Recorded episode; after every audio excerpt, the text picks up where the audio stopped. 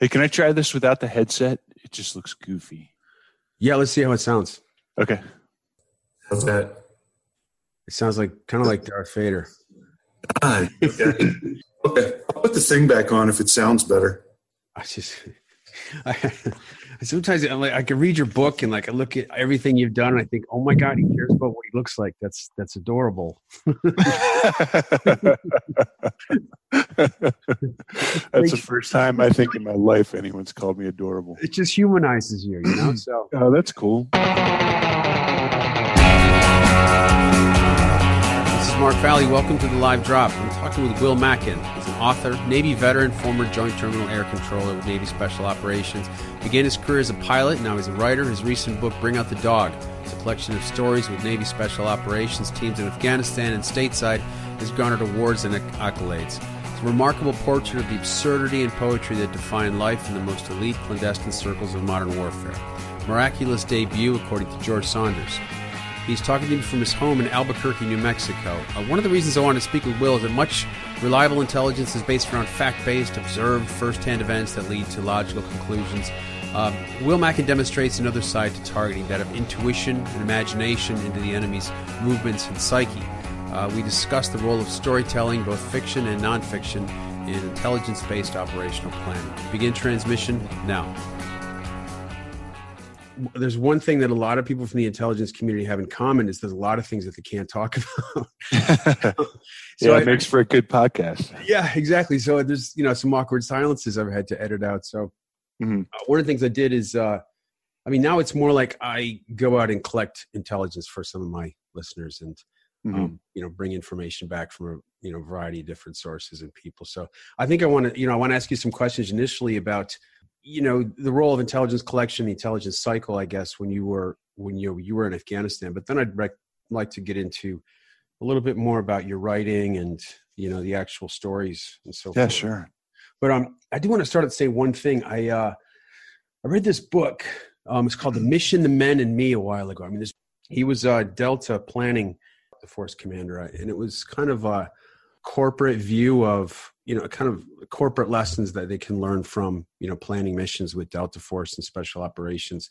Yeah. and there was a planning cell and they were trying to figure out how to get this one target to slow down on this mountain highway. They, they didn't want to stop him they just wanted to slow him enough so they could you know probably target him or engage him with weapons or something.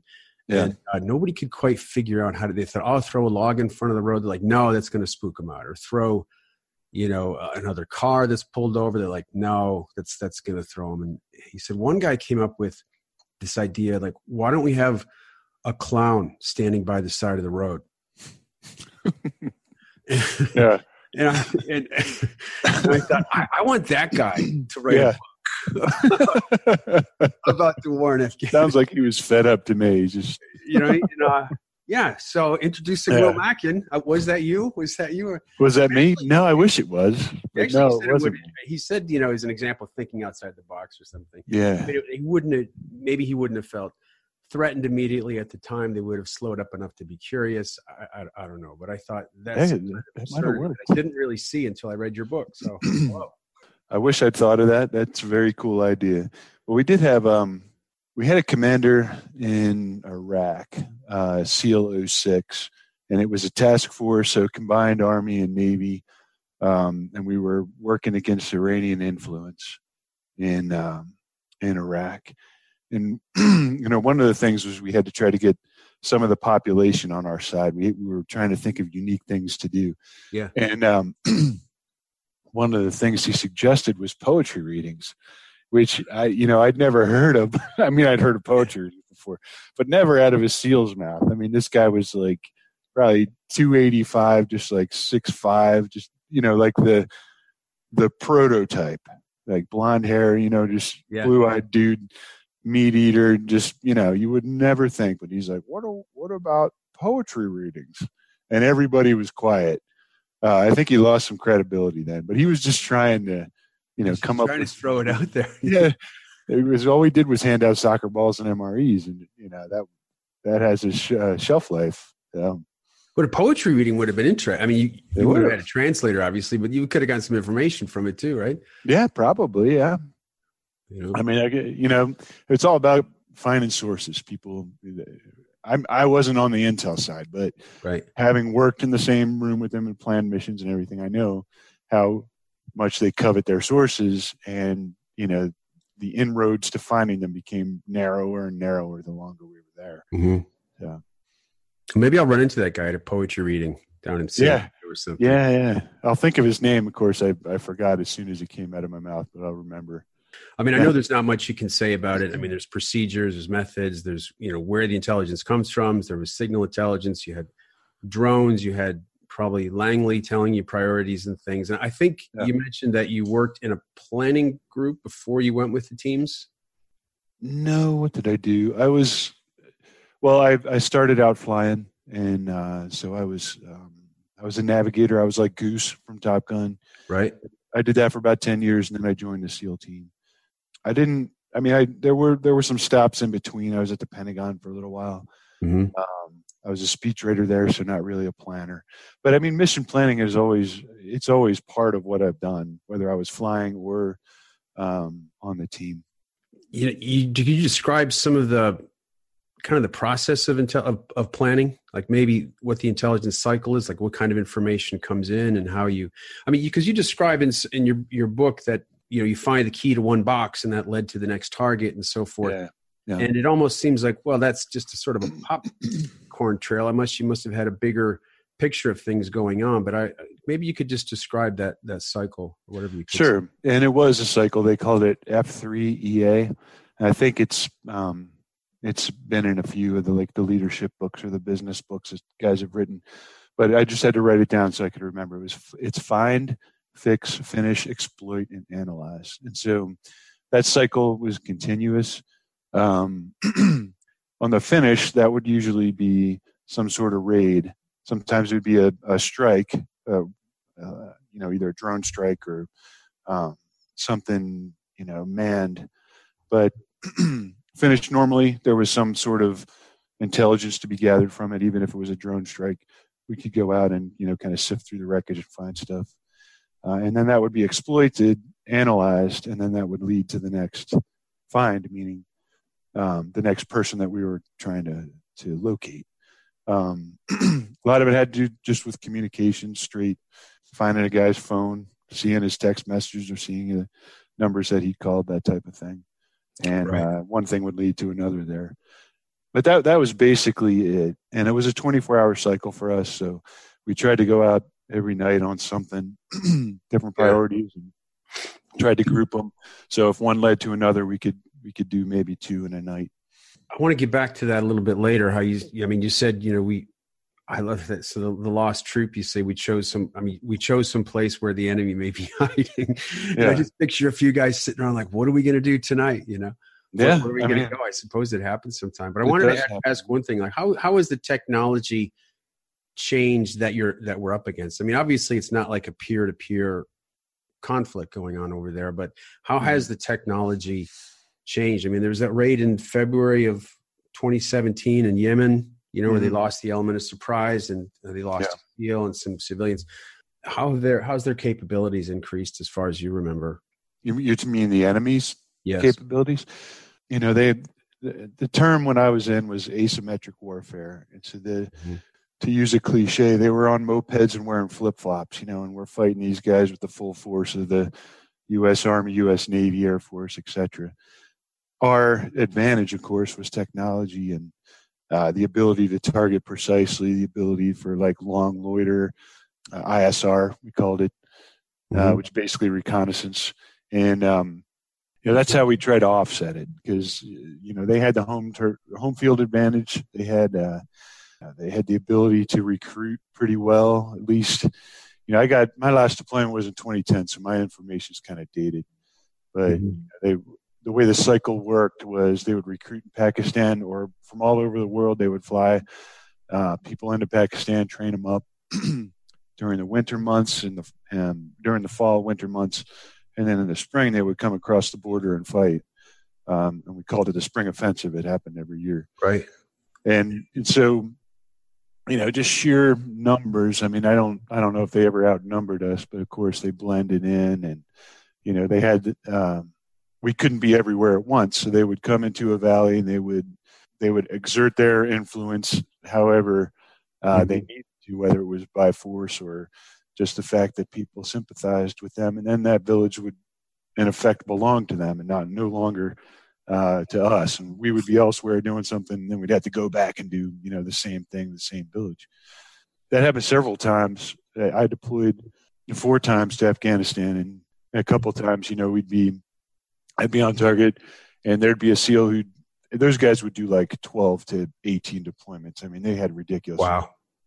Um, but but they would be talking to each other. Haven't we been here before? Wasn't wasn't this the one that we raided with so and so? You know, there'd be yeah. those kind of conversations where they'd be, you know, remembering having been the same place twice, three times. Because it make, I mean, you probably you're you're a writer as well. I mean, you must have you know read Tim O'Brien or something. I mean, you know, yeah. Wait a second, this is this sounds a little bit familiar. yeah. oh, definitely. Yeah. I mean, it was spooky sometimes. Just the it it didn't seem like the the one thing that I kind of took away from that, and like um, I think the book was called "Bright Shining Lie," a bright shining lie, but it was written by uh, one of the army generals. Um, just oh, the idea that the, he was the guy that worked for um, he was an intel guy, the intelligence guy. Yeah. Yes. They made, yeah. they made an HBO movie about him. Yeah. Mm-hmm. Um, that's the guy. And anyway, like the the idea that the goalposts were always moving, or that we were redefining what we were doing all the time, and that was um, it was disheartening just because you know how do you measure success for us it was like every night going out either kill or capture and that's what motivated guys but right. the, the difficulty came like when we lost guys like what you know at least for me and i know there were a few other people who thought the same way it's just it kind of became a question of why and we never right. lost in huge numbers but it would be one or two guys every deployment. So it was significant. Uh, the team numbers aren't huge. You know, guys know each other real well. So it was, you know, pretty good impact. It's just uh, you try to measure like, okay, at some point you sit down and try to think like, all right, is it worth it? What are we doing? How far are we moving towards that end? I never felt there was any traction in that in that thought cycle, right? Your risk reward. Yes. Yeah. Yeah. You mentioned. I mean, I wanted to ask you later. You mentioned something about missing the feeling of of being opposed. Yeah. You know, I mean, did that have something to do with feeling having a higher purpose that was opposed to something that was going on, or was that just basic conflict? I think it was just basic conflict, and that it just feels like, I mean, for me at least, it it it it kind of crystallized my identity for for kind of you know i know that sounds strange but not only mine but the team you know yeah and it feels a little bit having gotten out and having you know that's not there anymore it's very kind of a wishy-washy feeling kind of yeah. wishy-washy feeling like you know my job right now i think i mentioned this to you on on email was is to go out to an oil rig i'm a contractor right i teach i teach leadership basically yeah. I just hang out on the and I hang out and bullshit all day is what I do for the most uh-huh. part. I, t- I give them lessons in communication, lessons how to plan, lessons how to execute this and that, um, and try to help them like real time. But for the yeah. most part, I'm just standing around bullshitting. And there's absolutely, I mean, when I say wishy washy, that's just kind of how it is. Like, and I get paid a lot to do it, and right. so I'm not complaining, but it doesn't like the it does lack purpose and and I hear the guys reaching for pur- purpose themselves. They're like, well, you know, we're here because they work 28 days on, 14 days off. Mm-hmm. They've done it for years, you know, and mm-hmm. so compared to a military style deployment cycle, like I'd never had it that bad. And um, I mean, I was gone a lot, and they're gone yeah. More, way more. And so they kind of search for meaning, like, yeah, they have families that they're missing, they're missing birthdays, all that good stuff, you know. But for them, it's not like you know we're fighting for freedom or i don't mean to sound jokey when i say that but it's just you know there's no higher purpose other than hey we're making money for bp or we're making money for chevron and yeah and we're seeing some of it but, but we're not seeing the lion's share of it you know those things obviously sink in and it's very hard to kind of because for me you know as a leader in the in in the navy motivation was a big part of it, right? Like connecting the dots for everybody. Like this is why. Yeah, these things are fucked up. Yes, that, that, and this, and whatever. But we're trying to get to this point, right? And this is mm-hmm. why it matters. And I can't do that for them. I can kind of tell them like that's what you need to do. But I've been there for a year and a couple months, and you know there there is no higher purpose. There's like we're here yeah. to make money. We're here to obviously to put food on the table. Um, so there's that. But um, you know, you could go work at Home Depot and do that as well. Yeah, I mean, but you mentioned some guys. You mentioned in your book some observing some even soldiers just moving along day to day, doing what they had as if they were absent of any higher purpose. Right. Yeah. And that I just becomes yeah. so ingrained. It does, and you know, and some of that was like the attitude on the team was very like um, they they held a, pretty much everybody else in disdain like the and and that would that would be a real thought. Like i know just having been there and absorbed it that that was a very natural thing to say. To right. look at it to look at say you know a company of um, uh, the motor pool or you know the guys that worked in the in the cafeteria you know they were a frequent target and and they had nothing to do with it. You know, they just they signed up. They probably wanted to go shoot guns and you know do exciting things yeah. too. And they wound up cutting hair in the barbershop. You know, and it's just uh, fate, right? But yeah, these guys who were on the team, same with the Delta Force. They obviously they worked. They you know had that goal. They achieved it, um, but they couldn't see. Like they they didn't really see the larger picture. If they did, you know, they just um, like within within our little circle, they were very derisive towards anything outside of it. Everybody yeah. else was fucked up. Everyone else was lazy. Everyone else like was trying to avoid doing the hard work. We were the only ones who did the hard work. Like that was a very real attitude. Yeah. And, and I mean, it's shitty to say, but that's just how it was. So, but you you hadn't gone to gone to uh, BUD/S or anything. I mean, you you were more or less attached to them as a as a was, pilot. Yep. Yep so I went I went through screening, I went through a selection. It was nothing like BUD/S, it was nothing like, you know, what the assaulters do. But they they had to make sure that I was safe, you know, at least clearance wise, and also safe enough on target that I wouldn't hurt them. Really, I you know yeah. I wasn't I wasn't a door kicker. I wasn't raiding houses unless they really you know needed people to run through a building.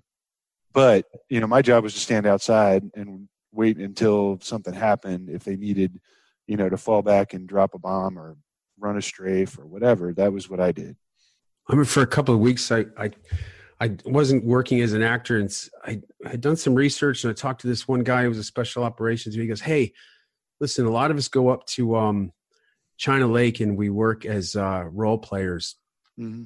As like um, you know, special operations teams, and the EOD guys kind of follow us around, and uh, do you want to come and just you know pretend yeah. that's cool yeah. did they shoot paint at you oh, it was great i mean you know we had, we had uniform, they, we kind of threw our own uniforms together in some haphazard yeah. way and i mean they most of those guys were like ex um you know either green beret or special forces i don't think there were never any seals but like weird uh-huh. acronyms i was on a cast team i'm like whatever i don't know what that is but uh, i was yeah.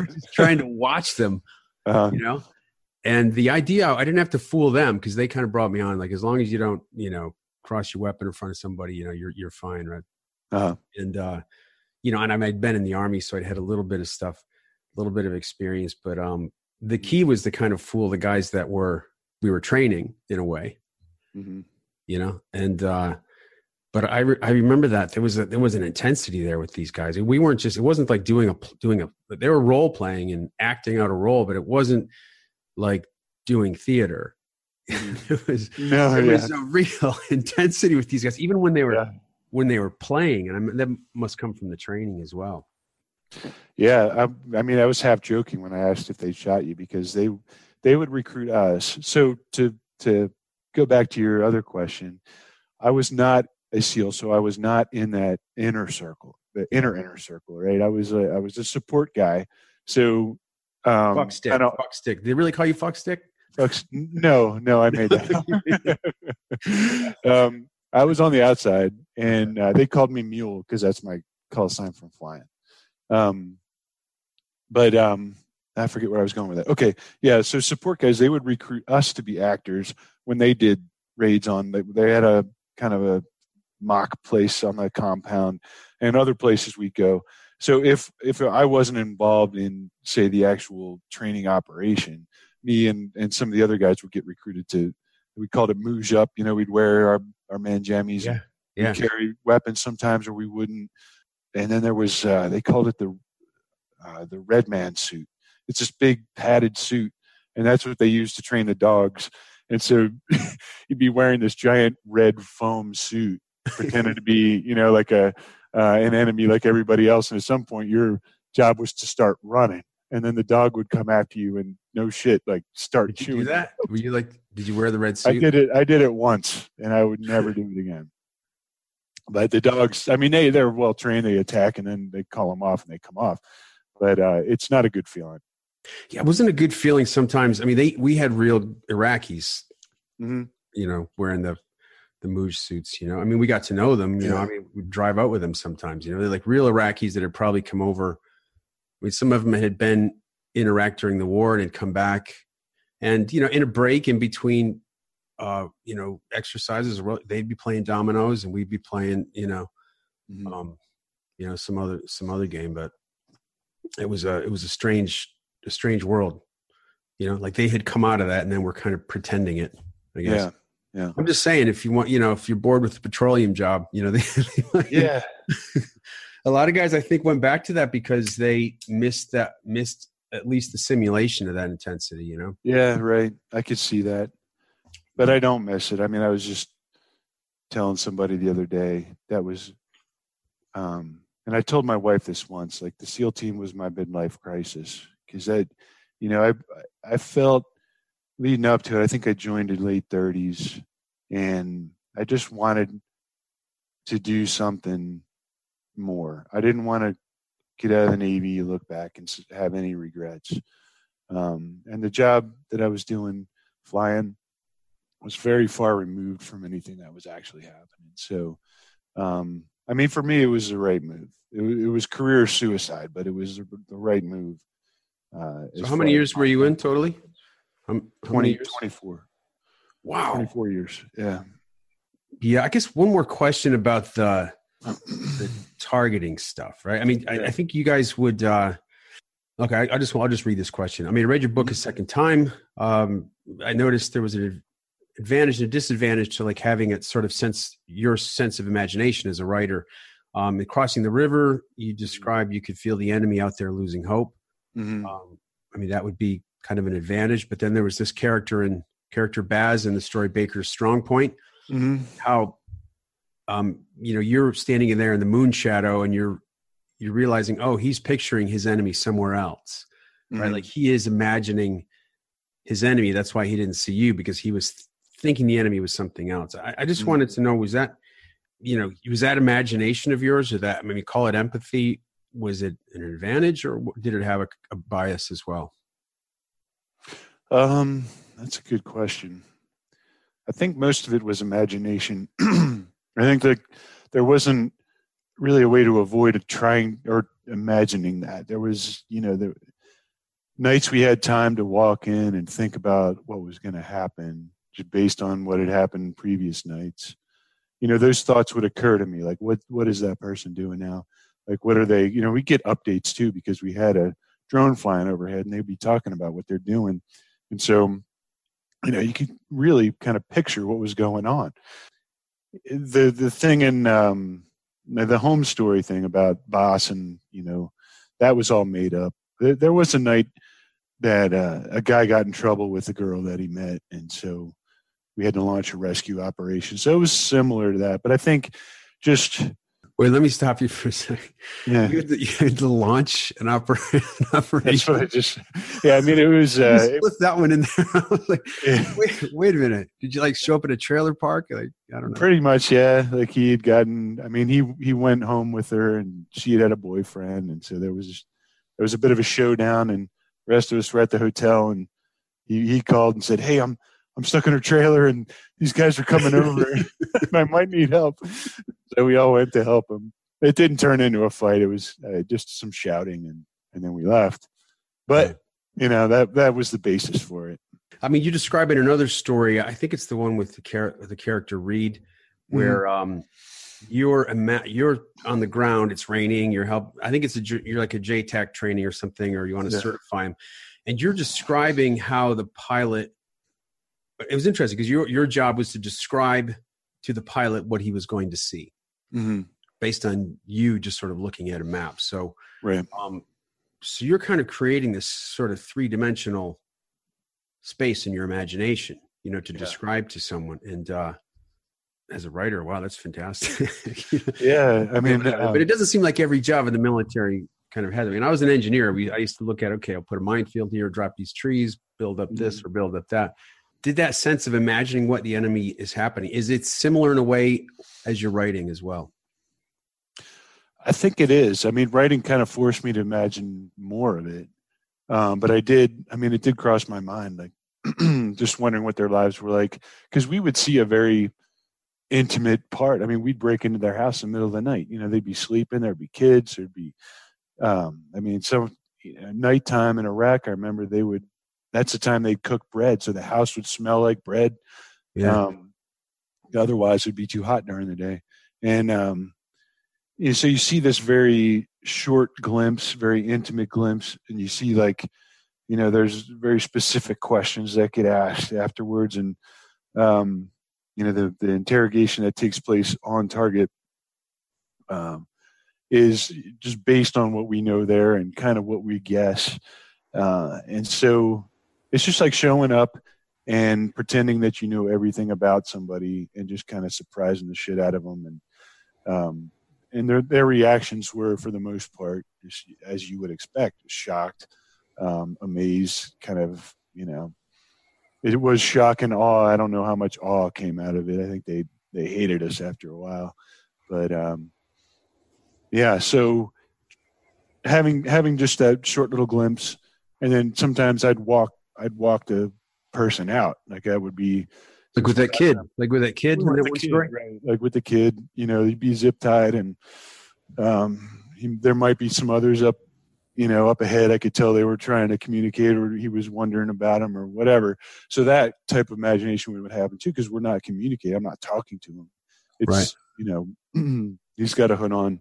He's not gagged or anything. He can speak, but um, usually they didn't say a word, and it was just trying to interpret like because I'm I'm holding them by the arm, like how they felt when they were nervous, um, you know, when they were calm, why they were calm, that that type that type of thing. Just uh, Would you be trying to- questioned after to describe every operation? I mean, would you have to kind of go would- back would and? be question. I mean, were you like after a- after a mission like that? Were you? Um, was there anybody asking you what had happened, or, or I mean, you must have had to fill out some kind of. If if I ran a strike, yes, definitely. There was, you know, then I would have to. Uh, I mean, it wasn't an investigation, but more or less, because they became rare, more and more rare uh, as time went on. Like 2008 to 2010, the ROE was very restrictive, and if we ran a strike, you know, if the if the ground force commander is, is a SEAL in charge, and he was the one that directed it, so it wasn't me deciding to do it. Right. and so it wasn't they weren't questioning me on that aspect. It was more uh you know if i had advised it or and then how the geometry normally like how did that work out? Um if there were, was anything that went wrong of course then then i'd have to kind of go back and explain it. The pilots would have their story. And then they come back and ask more questions.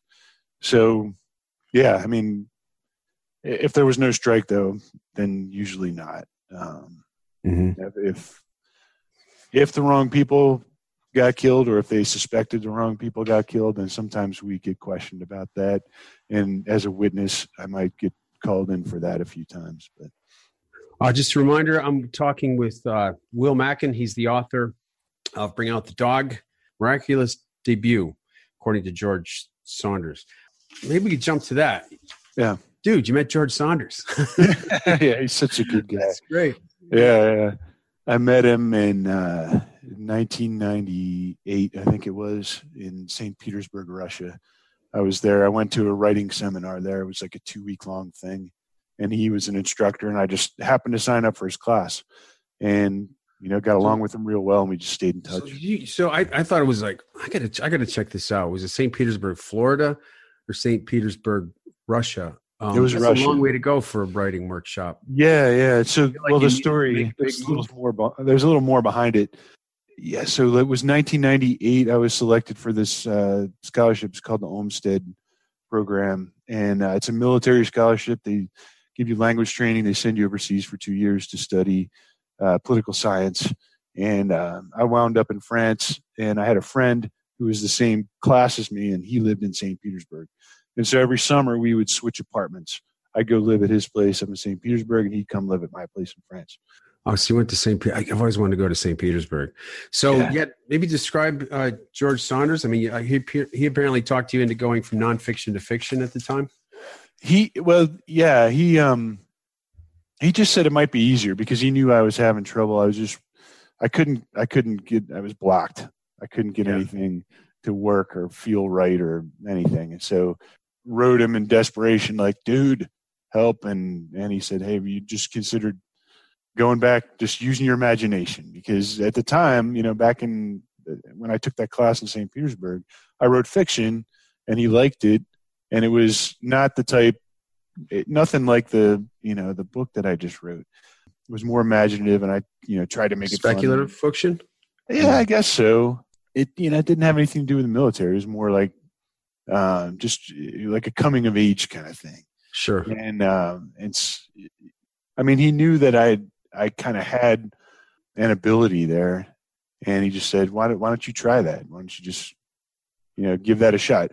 You know if it doesn't work then you can go back to where what you've already got. But then Yeah. if it does work you know you got a way out. And uh and it wound up working um and i think it also just helped me it, it coincided with um kind of my mental relaxation on that too. When I when I left the team, I took a job teaching ROTC, and that was a pretty good off ramp because I, obviously I didn't deploy. It was kind of everything was the land of make believe because it's not real. I mean, it's everything's training. I mean, the students their struggles are real. Don't get me wrong there, but there's no life or death, right? Yeah. and uh, and so that was a good off ramp. But then I I spent several years just trying to kind of readjust. And I was telling you about that mentality of how like the teams were so insular and also kind of uh, dismissive of other parts of the military and and and I had that. I had unfortunately absorbed some of that. I had a big chip on my shoulder, not just from from the teams, but just having deployed so often and really just what It, it what came sunk, of it? it had sunk in. it sunk in. It's just like, you know, it was, I don't want to say it was a waste of time, but it was trying to come up with something where I can say, like, I achieved this. You know, I can't. Yeah.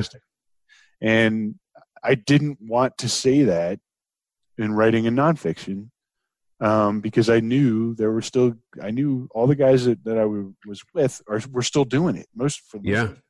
And I thought it would be insulting, and I and I wanted I wanted for them to read what I had written and say like that is the true repre- representation of what happened, which is Yeah. impossible. And so, anyway, I I worked through all that, and I got to a point where when George said, "Hey, just try, just try to fictionalize a little bit, just you know, throw some weird stuff in there, and you know, send it to me, and let's see how it works." So was it? Um, I just I mean I went to a a short story writing workshop at UCLA UCLA Extension a few years ago. And it was the first time I'd had my writing workshop. Yeah, yeah. you know, workshop. And I thought, I mean, you've probably been through some, you know, pretty devastating debriefs, you know, from different operations. But uh, Mhm. how would you compare getting having your writing workshop to um, maybe some type of after after action report you had to experience? Um, I probably Yeah, would the take thing is, the look, writing- nobody's shooting at us here, right? So what's the big Yeah, me, I was just, I, it was drove me nuts. I couldn't. I know it's very it's very hard, especially when somebody's got your number, you know, Yeah. and they they kind of know your tricks and I guess your weaknesses because your tricks are are the things that you use to compensate. Um, so I would say like yeah, I haven't been through a whole lot of workshopping. Um, last time was in 2011, I got to go to Tin House, which was really fantastic. Um, oh, that's great. Yeah, but the the uh, I would take. I think I took that more personally because I I cared about that. I mean, I, I associated that with who I was more than the military stuff. Right. Wow. So the military stuff, I could kind of I could kind of take a step back, like, oh yes, I did fuck that up, and I could see that, even though it would piss me off maybe in the moment, especially if it was delivered in a way that was, you know, very confrontational. But um, I could come around to it. You know, the, the writing stuff, if it's if it feels like a personal attack, then I have a hard time letting go of that. Yeah. You know, well, you mentioned time. that you mentioned that in the military. I mean, naturally, you said you mentioned you're kind of more of a, you know, type B Mm-hmm. personality and that you felt sometimes in the military that you were playing a, a role or a persona. I mean, you know, you weren't George acting like George Patton, who apparently wrote poetry, and then he became, oh wow, then he became yeah. leader of the Third Army, which I thought was interesting. So that is interesting. But yeah. he created a persona. So you feel like you've you, you've, you've shed that in a, in a way.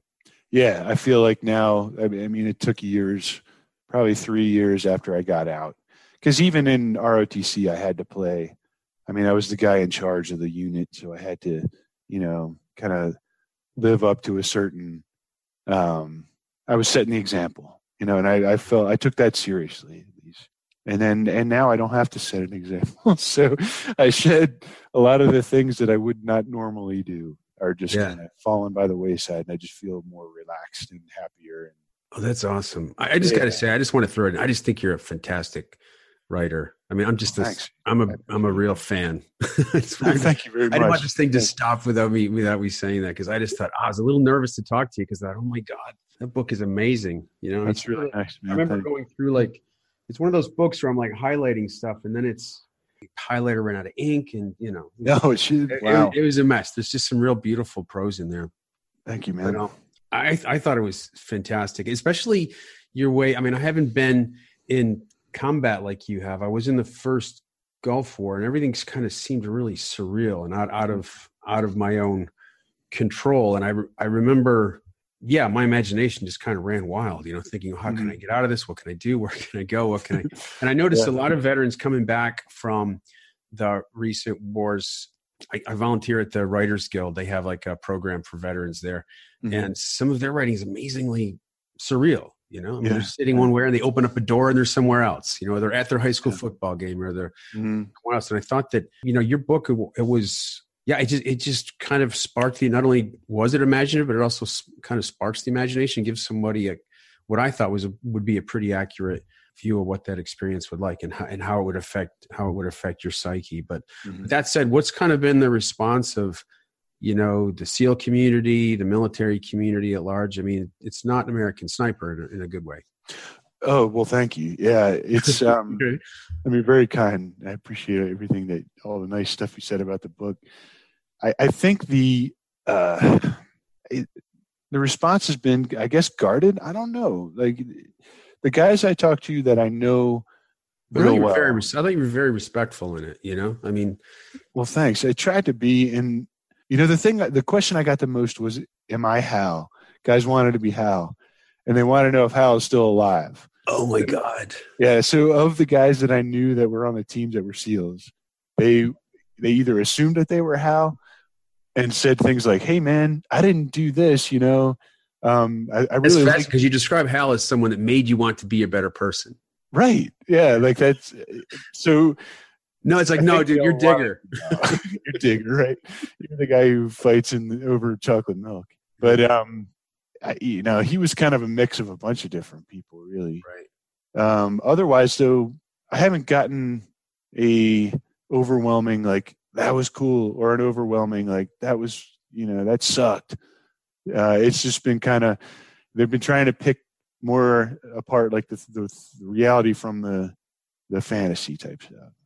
And right. some guys have said, dude, I didn't realize that you were this fucked in the head. Dude, what's the what's up with the blue light? If you yeah. thought that, we'd have left you back. Yeah. That is so weird. Yeah, like the Lost Troop is the one that I think they like the best, and that was that was one of my favorites, and and it was one of the weird situations. That I wrote that in about seventy two hours.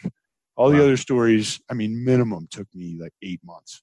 So to knock something out in 72 hours and to feel good about it, I had thought about it. The thing that really drove me with that was the Pink Floyd song, like the connection. We would fly out there in helicopters. We would It's announce our presence. Like, you're not saying it right. You're not saying it. yeah, with the megaphone, and you know there, um, and it wasn't Pink Floyd with the Terp, but there was some other song, a popular song that was on. And he was trying to sing. It was like Lady Gaga or something. Right. And guys would just, even though, even if he sounded, if he said the words right and he said it like in the right melody, they'd be like, "No, that's not it. You got to just to mess with them." Um, so that kind of came from that, but but yeah, like the boredom and some nights trying to find things to do. I think the guys that read it related to that, and they thought, well, that was that was kind of neat.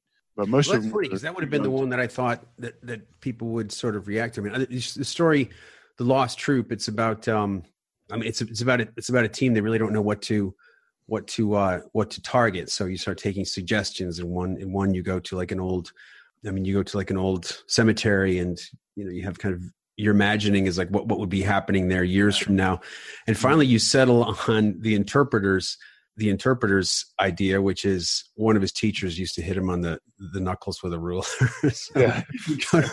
that's yeah, like, that's like enough. That's enough actionable intelligence for you guys to launch launch an option. Yeah, yeah. That was, That was- that was a stretch, and I think somebody called me out on that. At least one person on Goodreads called me out on that. But you know what? It's fiction. I thought it was great. I just thought it was great. I mean, it's fiction, but I- maybe it happened. You know. Yeah, we Oh. did. There were nice. we tried to find stuff to do. That was that was real. Yeah. What are you writing now? Yeah, I don't really know. There's nothing. In, I mean, I'm working on stuff, but nothing really feels. Nothing has density yet. Kind of enjoying having a book out there. I gave myself to the year mark to actually produce something. So I think I have like two months left to produce something. Not not a publishable thing, but just something that I feel like I can move in a certain direction. There's some oil rig stuff. I mean, like the, uh, but but again, it lacks that opposition. I mean, that was such a almost a gift because that builds the that's built in conflict right Yeah. there. Yeah. And and so to have to, you know, I really admire writers that can just imagine situations and develop conflict like that that feels real without actually having to, you know, do 24 years in the Navy to to Yeah. figure that out. I don't know, man. They, that that kid with a baseball bat with nails sticking out of it, whacking mailboxes. Mhm. that That seems like a pretty good start for a story right there. Like, Wait a minute, I know this goes to Afghanistan, but I want to I want to see what this kid's up to. You know? Yeah, you played Well, mailbox baseball too. You're mailbox baseball. yeah, right. You know? Oh, there's nothing. There's nothing like hitting a mailbox when it's got letters in it yeah, and they come kind of flying out. I don't know what you're talking about. but- You have no idea what I'm talking about, dude. Nor, nor does anybody who's listening to this. Yeah, it's a sport they play in the East Coast. It's no big deal. No, yeah, I know. So, do you miss uh, New Jersey? You go back to New Jersey at all, or you get? I do. My brother lives there, so I go back uh, pretty frequently. I miss it. I miss the beach. I, I just I work with a guy who's actually he grew up right down the street from me. Um, he's a lot younger, so I mean we didn't cross paths, but just to hear the accent and you know he does this thing that all my friends used to do, and I think it's a, it's a Jerseyism, could be a Phillyism, but you know instead of saying uh like if he's if he wants something, he's like, "Hey, pass me that." Uh, he won't say "uh." He'll be like, "Pass me that fucking, uh, fucking, fucking." it's so Jersey. I just want to like hug him. It's like he's thinking what he's saying. He is, yeah, but it's just like that fucking. Oh, you? The what you call it? What do you fucking- call it fucking. It's, uh, it's awesome. Uh, that's funny. Yeah, I read your essay about uh, being uh, an extra on Breaking Bad, which I thought was just hilarious. that was fun. Yeah. and uh, but you, I mean, I think you said you flew a Predator. There's one story where you're talking to a Vietnam pilot, and he, you know, he talks about how he, I don't know, flew the Intrepid or something. There's some crazy thing that he flew, you know, and you say, yeah, I used to fly queers, Yeah. right, or whatever that plane was, Yeah. That was a And, uh, real name for the Prowler because it, it's um, the Prowler. Okay, the EA6B. The the squadrons were VAQ, um, just to distinguish them from v, VA, which is fixed wing attack. We were fixed wing attack, uh, electronic attack, and they just use a Q for electronic attack. yeah, I think his E was already taken. I'm not sure. The the guys on the flight decks would call them queers. They had nicknames for all the jets that weren't, you know, the politically correct nicknames. Right. And like Hornets were lawn darts, uh, Tomcats were uh, flying tennis courts. Uh, they had other names for them, but we were the queer, and so Yeah. that's that's where that came from. But it's, I mean, you, you joined because it's, you said you joined because you saw Top Gun. And, uh, you ended up, did you want to be like a fighter pilot? Yeah, I wanted to fly the F 14 and I had blinders on the entire time. I was, you know, I got to flight school. I went through flight school. I didn't think about, I mean, I knew there were other planes I could have wound up flying, but my sights were set on it. And uh, when I selected Prowlers, I didn't know, uh, embarrassed to say, but I didn't know what a Prowler was. Right. Wow. Sounds cool. Yeah, it was Yeah. cool. It was, uh, it was Yeah. a four seat minivan of the fleet, is what they call it. It's a four seat jet. I wanted to be quarterback of the New York Giants, but that didn't work out. Yeah. We do, we do what we can. you know? yeah, that's right. Yeah. So tell me about um, tell me about Breaking Bad. Have you have you, uh, have you had any other work since then? Had- No. that, that episode No, was on, right? I worked with Jonathan Banks once. I like him. He's a pretty Yeah. Oh, yeah. He was good. He was, uh, that was Mike, right? Yes. Jonathan Banks. Yeah. Um, yeah. I spent that day with him. Yeah. He was great. No, I haven't done it. I haven't worked on that on anything. I got a call for, for some sort of military thing. It was, uh, but I just couldn't do it. I had a Yeah. time conflict. I mean, do you find yourself just kind of not saying something in, in other situations? I mean, especially the guy waving waving that rubber weapon and talking about, you know, has anybody actually ever been on a, you know, operation Yeah. like this? Have you find yourself having to kind of just keep quiet in other situations? Oh yeah, I do all the time. I don't. I mean, I know I wrote a book about it, but I don't. You know, I don't like wear navy shirts, or I don't have a hat with all my medals on it. I don't have any bumper stickers or any of that type of stuff. And you know, if somebody's talking about their military experience, I don't jump in and say like. It just feels like either one-upmanship or, not that I'm embarrassed about it, but again, like I feel like I I need to move on, and I like talking I like telling stories about it every once in a while, Yeah. but uh, I really feel like I I can't stay there. You know, like I've I've I know guys, older guys like Vietnam guys that have stayed there. Yeah. you probably know them too, and you just kind of lose. It feel it seems to me like you kind of lose uh, a lot of yourself. Joseph Campbell's the hero's journey, you know, where Mhm. where I mean, not that everybody's a hero, but you know, there's the return, and then there's the assimilation back into society. And I kind of I felt that, um, you know, as a veteran, your job is, you know, I think to honor your experience, but it's also to become a civilian again Yeah. in a way, if possible. Yeah, I think so. And I mean, like, it, it's not it's not easy. I thought when I heard Probably about easier, it- probably easier from other some people than others. you know, yeah, I would depending on what you experience. Yeah, true. Um, well, ROTC was a nice, uh, like I said, it was a nice off ramp, and it was it was good in a way because really to see uh, young people excited about it again, you know, and to to some small way like keep them excited about Yeah. it, and also to kind of teach them what I thought was important, like you know, taking care of your people and that sort of thing. Like that is more important than being the cool guy flying a jet and, and whatever. Like to kind of impart that knowledge, and, and now that they're out there, to know that that's what they're doing, they still stay in touch with me. You know, I, I love that. So that's kind of a nice connection that I maintain. Well, that's cool. Um, anyway, thanks for being on the live drop. Really appreciate this. Yeah, And, thanks for uh. Yeah, and I'm you know grateful that you're passing on your knowledge to ROTC to those people on the oil rig in Pennsylvania, and uh, I'm looking forward to your next book. And uh, I've been speaking with Will Mackin, the author of Bring Out the Dog, and uh, uh, that's it. I'll cut the rest out. Oh, I'll cut the part out where I called you horrible. you called me horrible. I mean, that- oh, adorable. I yeah. realized that kind of could have That was funny. Now you can keep that in that there. could give you I'm punch in sure. the face, but you know it's not fair because we're on. we're on Yeah, okay. But, um, yeah, thanks. That was the live drop and the transition.